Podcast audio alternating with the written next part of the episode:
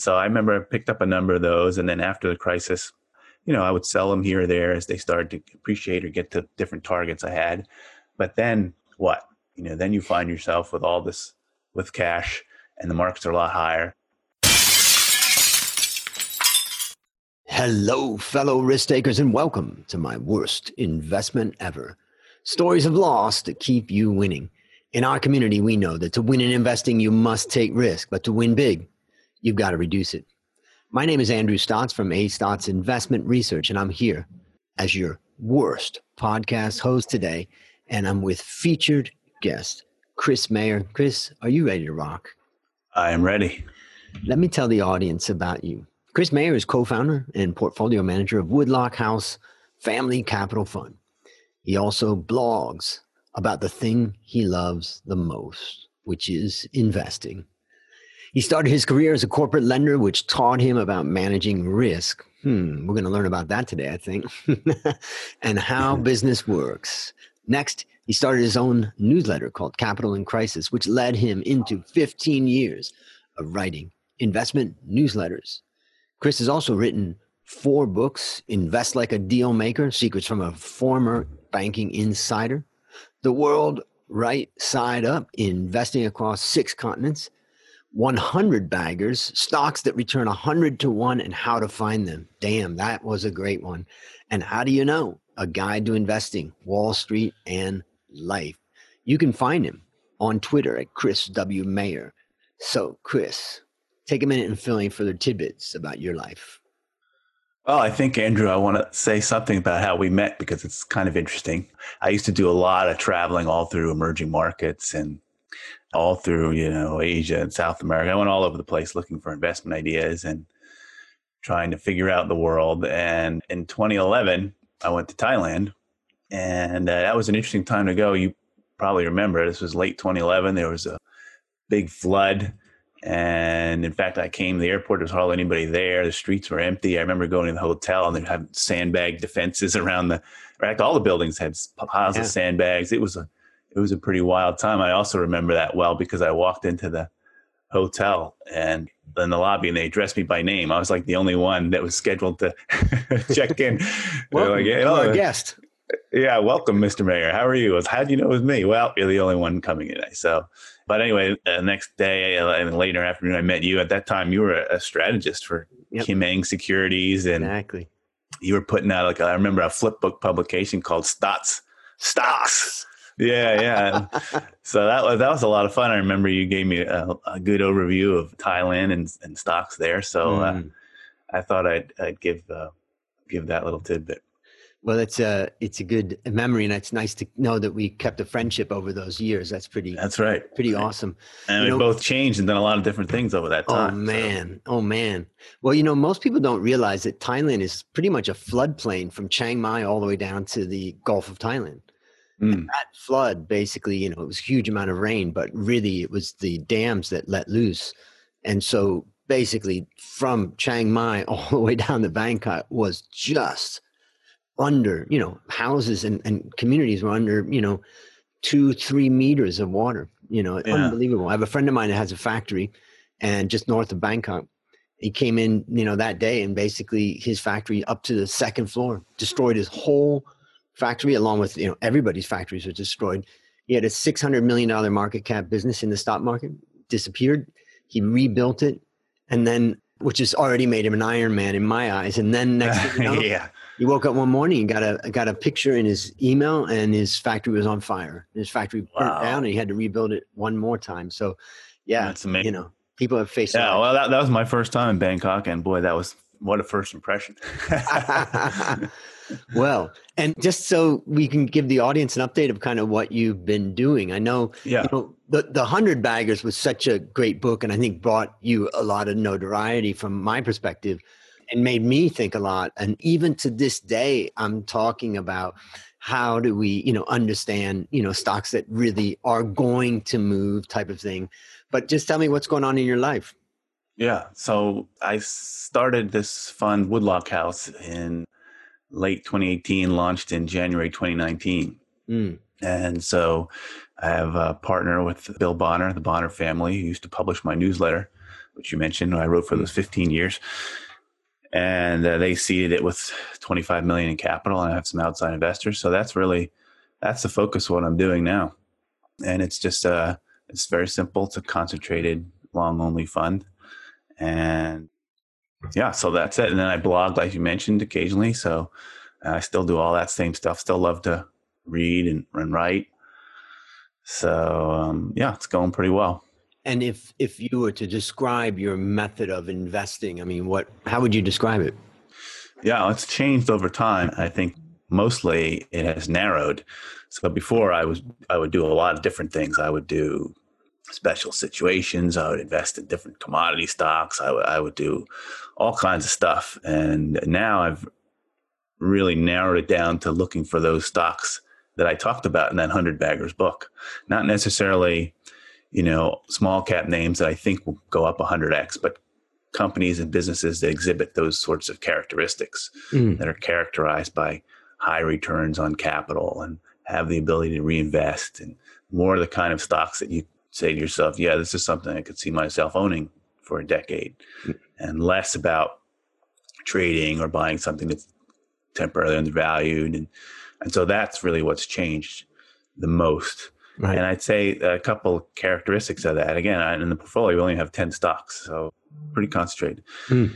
And some of the keys to that to that approach, I would say, um, one of the things people know me for too is that emphasizing the insider. So insider ownership, owner operated type businesses, or where there's a family involved. Right. Those interest me, and when the balance sheet has to be very strong. And so those are really those are the two big ones. And, and um, I'd say characterize that approach. Right. And just out of curiosity, you know, one of the challenges when somebody is looking for these kind of stocks is that, I mean, unless they aren't known, which isn't that common anymore, you know, you end up having to pay a pretty heavy price for them how do you think about value or price relative you know is it, or is it really like look price is a secondary issue it's about getting quality first and then getting into it over time or how, how do you look at price when it comes to that kind of company? Yes i think you're absolutely right and so there's a scale like you know if you look at super fantastic businesses you're right but you can find some very good excellent businesses that trade somewhere in the realm of reasonable if you're patient you usually get a shot somewhere. Even those businesses will have 15 or 20% drawdowns every now and then. But yeah, you're going to probably pay more than you're used to if you're just looking at mm-hmm. the usual valuation metrics like a price earnings ratio or a free cash flow yield or something like that. But you have to frame it against that return on invested capital and and the growth rate. So those are things I think the market really keys on. So some of these businesses I have at around four, five percent free cash flow, which I think are pretty good prices to pay for mm. these kinds of businesses. Mm. But every once in a while, yeah, you, you dip down, and that's something I always struggle with. You get down to like you know two percent free cash flow yields or something, and it's like wow, you know, you really got to be right. Yep. on the business. But yeah, I would say that's been one one thing that's changed over time is that for a lot of years it was always valuation first. And now I'm really much more focused on quality asset first. Right valuation is important. I don't want to say it's yeah. not important. It is important, but it's secondary to that. I won't. In other words, I won't buy something just because it's mm. you know super cheap if it yeah. doesn't have that all the other quality aspects that I like. It's interesting because you're talking about you know return on invested capital. You're talking about growth, and I developed since the last time that we've talked. I've developed a tool that I call world class benchmarking, and it's basically measuring a composite score of profitability and growth. And what you realize is that you know a company has to have both mm-hmm. you know, and they're opposing forces ultimately. Mm-hmm. And so, what I try to do in that measure, I look at every company in the world against its global peers and rank it on a scale of one to 10. And that's how I kind of look at the fundamental aspect of a company before I look at price. So, similar type of thing. I guess I have one other question for you about portfolio management. I wrote a academic paper that I published, you know, since the last time we met also.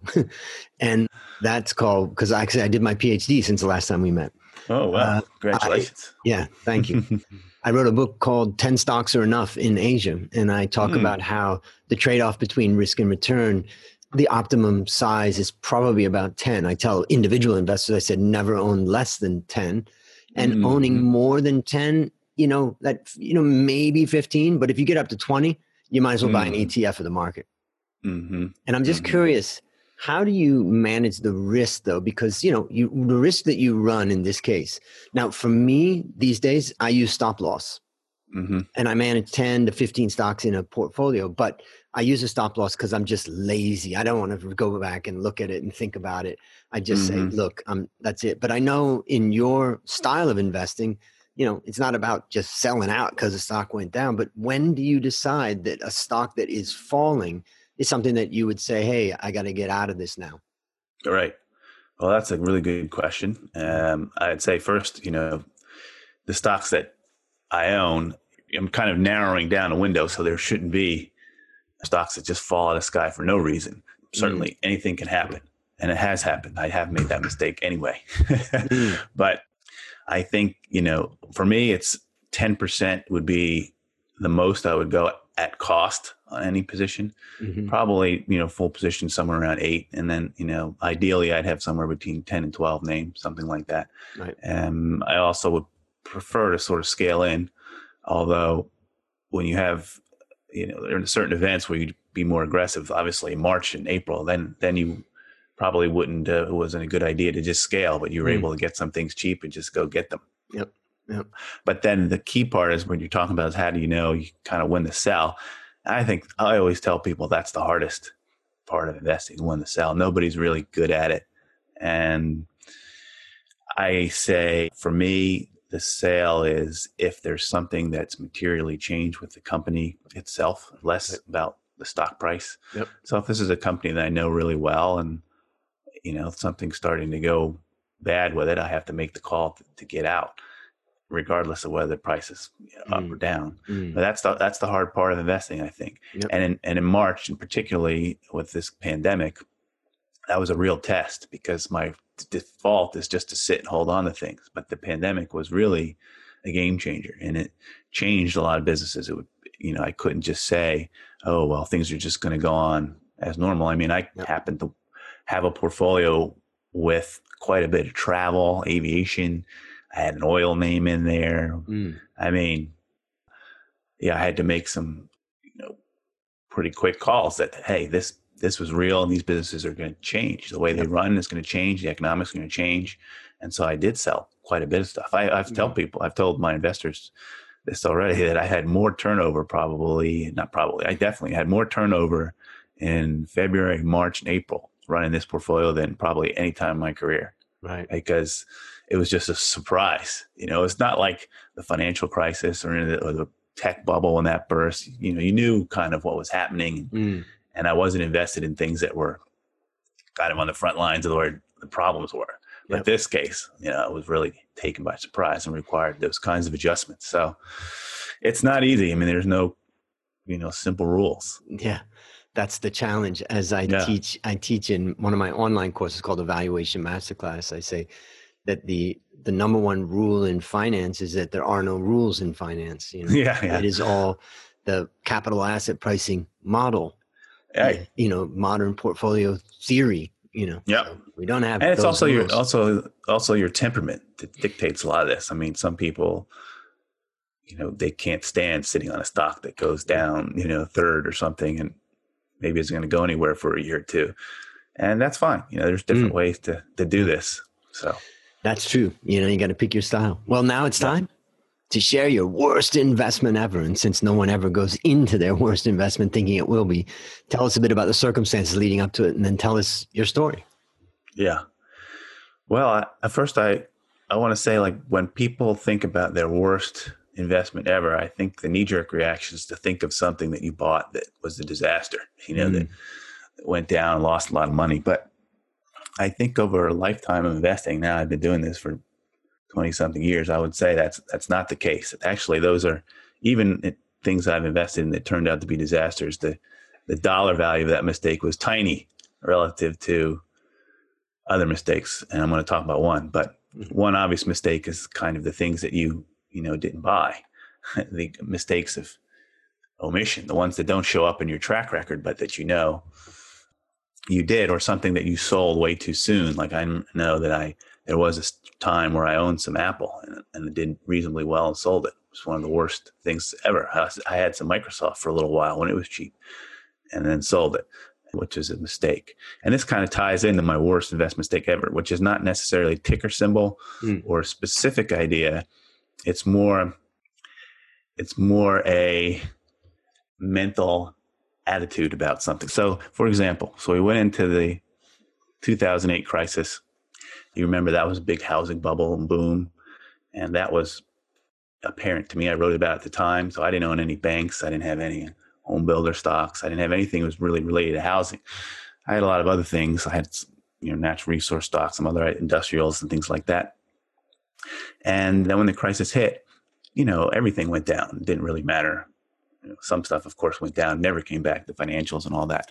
But I remember, um, you know, my inclination during that time was to go ahead and buy the stuff that's cheap. I still had this attitude that to buy, you know, the cheapest stuff, and you could find things that were trading at outrageous price earnings ratios or stuff that was trading down to its cash, even though those businesses weren't necessarily great businesses. They were, you know, they were involved in resources or oil extraction or and so I remember I picked up a number of those. And then after the crisis, you know, I would sell them here or there as they started to appreciate or get to different targets I had.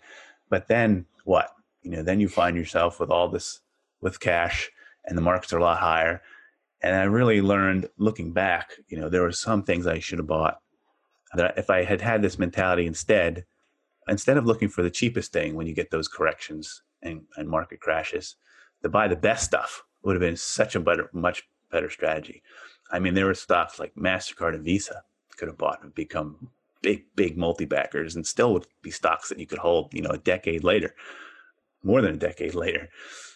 I remember Danaher, another one, Costco. These were stocks I didn't buy, but they were the best of the best. And I should have, I should have bought those because a lot of stuff I was looking at this before the show. I looked at last night. I was looking at some of the things I held in 08 and none of them, I don't have any of those now, you know, even though some, they worked out as you know good good trades. In some cases you know more than doubles even triples. But it could have been so so much better. So my biggest investment mistake i think is is uh, that. And so when this crisis happened with the pandemic in march i remember coming out of the crisis it was only took a couple of years for me to dawn on it what i should have been doing instead.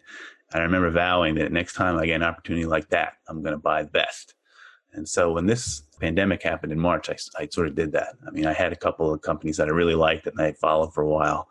And yeah, I got a chance to get them at like a third off their highs. And that's what I bought, even though even at those prices, still they were not cheap, like on a, just optically cheap, you know, only just mm. first casually look at them. I was paying up to buy the best and it, and it panned out. You know, I, so far those have done very well. And those are stocks that I'm pretty certain that a decade from now, if I'm doing this show again with you, I'll be able to say, yes, I still got them. You know, I still got this. if I did it right. So we'll see. But that's what I would tell people. That that's yeah. what my my biggest mistake was. Uh, you know, going for cheap and and not mm. when you have a moment like that when the whole market's in the tank at the same time. You know, just go ahead and buy the best stuff. Well, I think that that you know, my next question is, what lessons did you learn? But I guess the lesson really is don't be lured by cheap price. Yeah, I would tell. That's what I would tell people who are investing now. Is the next time you get that kind of event in the market where the whole market's down, and it's going to happen. I mean, we market falls ten or fifteen percent typically in a year from peak to trough at some point. But you know, even if you have a, a crisis where it's where it's sharper, like in we had for March or an 08 or something like that, when those kind of things happen, just go for the you know the very best companies. Everybody has a list of businesses they think, wow, that's really a great business, but they don't own it because it always seems too expensive, mm. you know. But those are the moments when you have when you can you swallow hard and buy those because that's yep. going to be your that's going to be your chance. And then over the long term, you'll be happier because you'll you know five ten years later you'll still own it. Yep. And yep. you want to pay taxes, and you'll be going up, and you'll have a great investment. And so that's that's my that's my greatest mistake, and that's my advice to your your listeners. Fantastic. Well, let me summarize some what I take away from it. It, I mean, one of the things is that you know I'm just thinking about for the listeners out there. You know, have you ever have you ever walked by a store and you saw something on sale that you thought this is nice and it's really good price? So you, you buy that pair of sneakers or you buy that shirt or jacket or pants that it doesn't fit kind of perfectly but the price is so good that you just got to get it. And then you get it home and then you wear it once and you realize this is too small. and you think, and then that just brings me to what my mother has always said, which is just because it's cheap doesn't mean you have to buy it. Right. So I think that, you know, that's a really good lesson. Yeah. And I think, you know, the other thing interesting about it is that as a broker for many years, for decades, you know, what we would say as a broker pitching stock ideas, we'd say, buy the bad stuff when you're at the mm-hmm. bottom, because that's what's going to fly, you know? Mm-hmm. And, mm-hmm. you know, so you can also be lured into those cheap stocks or volatile things by saying, oh, you know, I don't want to, you know, buy the low quality or the high quality stuff because maybe that's not going to bounce back as much as this other stuff, and then I'm going to outperform for a month or six months or whatever. Hey, that's absolutely probably true. That's that's the lure because you those probably do come back. Those usually do come back more. Mm. And for the next, you know, six months or whatever it is, you maybe do outperform for a year. But really, investing is a long term game. You know, you have to think long term. When I when I did that book on hundred baggers, I mean, that's one thing that strikes me is a you know, they weren't built in a day. They make a 100 times your money. Sometimes, you know, the, the median for the stocks in there was about 20, 25 years was the right. hold. And and think about how back end loaded they are. You know, it's also interesting to look at, you know, at five years, you know, what you're up versus 10 or versus at 15. I mean, it really takes off. So, yeah. Yeah. yeah. who wants to hold a stock for 15 years? Oh my God. All right. All right. All right. That's the hard part of it. I think that's probably that's probably the hardest part because we could all, if we were to put um, together a basket of we think could be great stocks and we put our favorite 10 if we were forced to hold them for 10 years it'd probably all do well you know but but as human beings you're you're following things quarterly and there's stuff that goes on all the time and other stocks are flying and invariably you're going to hold something that goes nowhere i mean the other key lesson in that book you know the best stock was berkshire hathaway over the course that i did the study but even that stock had a seven year period where it went nowhere. You imagine holding a stock for seven years and have it go nowhere? That's an eternity, especially when you're a professional money manager and you're being evaluated on a quarterly basis by people. You know, that's an eternity to hold on to a name. And yet that was the best performing stock in that study. So, I mean, it's just, uh, it's the most hardest part, I think, is, you know, between our ears. It's difficult. It uh, reminds me of something that Meb Faber says, and he's been on the show before, but he talked about the idea of, you know, how long before you would dump an underperforming fund manager. And he yeah. says, you know, and people say, you know, maximum three years, but probably, you know, two years or whatever. And he's like, you know, the answer to that should be a decade, you know, mm. or even longer. Mm-hmm. And there's a perfect example of, you know, well, God, I really like this guy, Warren Buffett. I mean, I really think he's going to perform in the long run. yeah, right. but, but it's going nowhere. You got to dump that thing. It's a dog. That's right. That's right. That's right. I mean, I, I think one of the other ones is, uh, you know, the other thing is just a drawdown. So I remember Monster Beverage was a, was a big winner, but it had multiple periods where it would drop 30 or 40% quickly. I mean, it, it was at least a couple of different months where it dropped a third over the course of that run. So I mean, think about what a mistake it would have been to been scared out of that at that time. Even Berkshire mm. Hathaway was cut in half three different times in its life. So wow, it's that's the tough part. Ladies and gentlemen, go and get that book if you haven't read it. 100 Baggers, Stocks That Return 100 to 1, and how to find them. And you're going to learn a hell of a lot. All right, so based upon what you learned from this story and what you continue to learn, what one action would you recommend our listeners take to avoid suffering the same fate? Yeah, I would say, you know, get your shopping list together, your wish list. Go out today, find five businesses that you would love to own and put them on a list, follow them, keep an eye on them, and you'll get your chance. Next time you see, you know, a 20% drawdown or something, go ahead and pick one up. That is great advice and very actionable. You know, ladies and gentlemen, go out there, find those five stocks. Don't buy them. Right. Don't buy them. Sit there, look at them, learn about them, you know, study them, watch their prices, and wait for your opportunity because it mm-hmm. will come. it will. All right. Last question. What's your number one goal for the next 12 months? Well, my number one goal, uh, my number one goal as an investor is find one name like the one I, I talked about. If I mm. could just find one more, I have some cash now. So yeah, I'm turning over a lot of rocks, and it's all I got to do is find one. If I can find one, that will be mission accomplished for me next 12 months. Can't wait to check in in 12 months.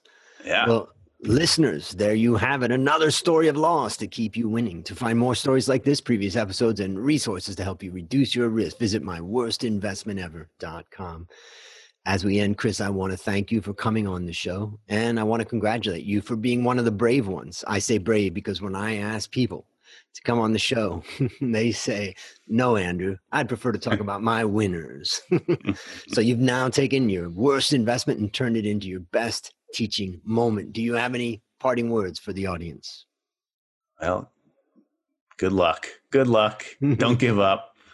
Be patient. It's a tough game. Everyone makes mistakes. So you just got to keep soldiering on.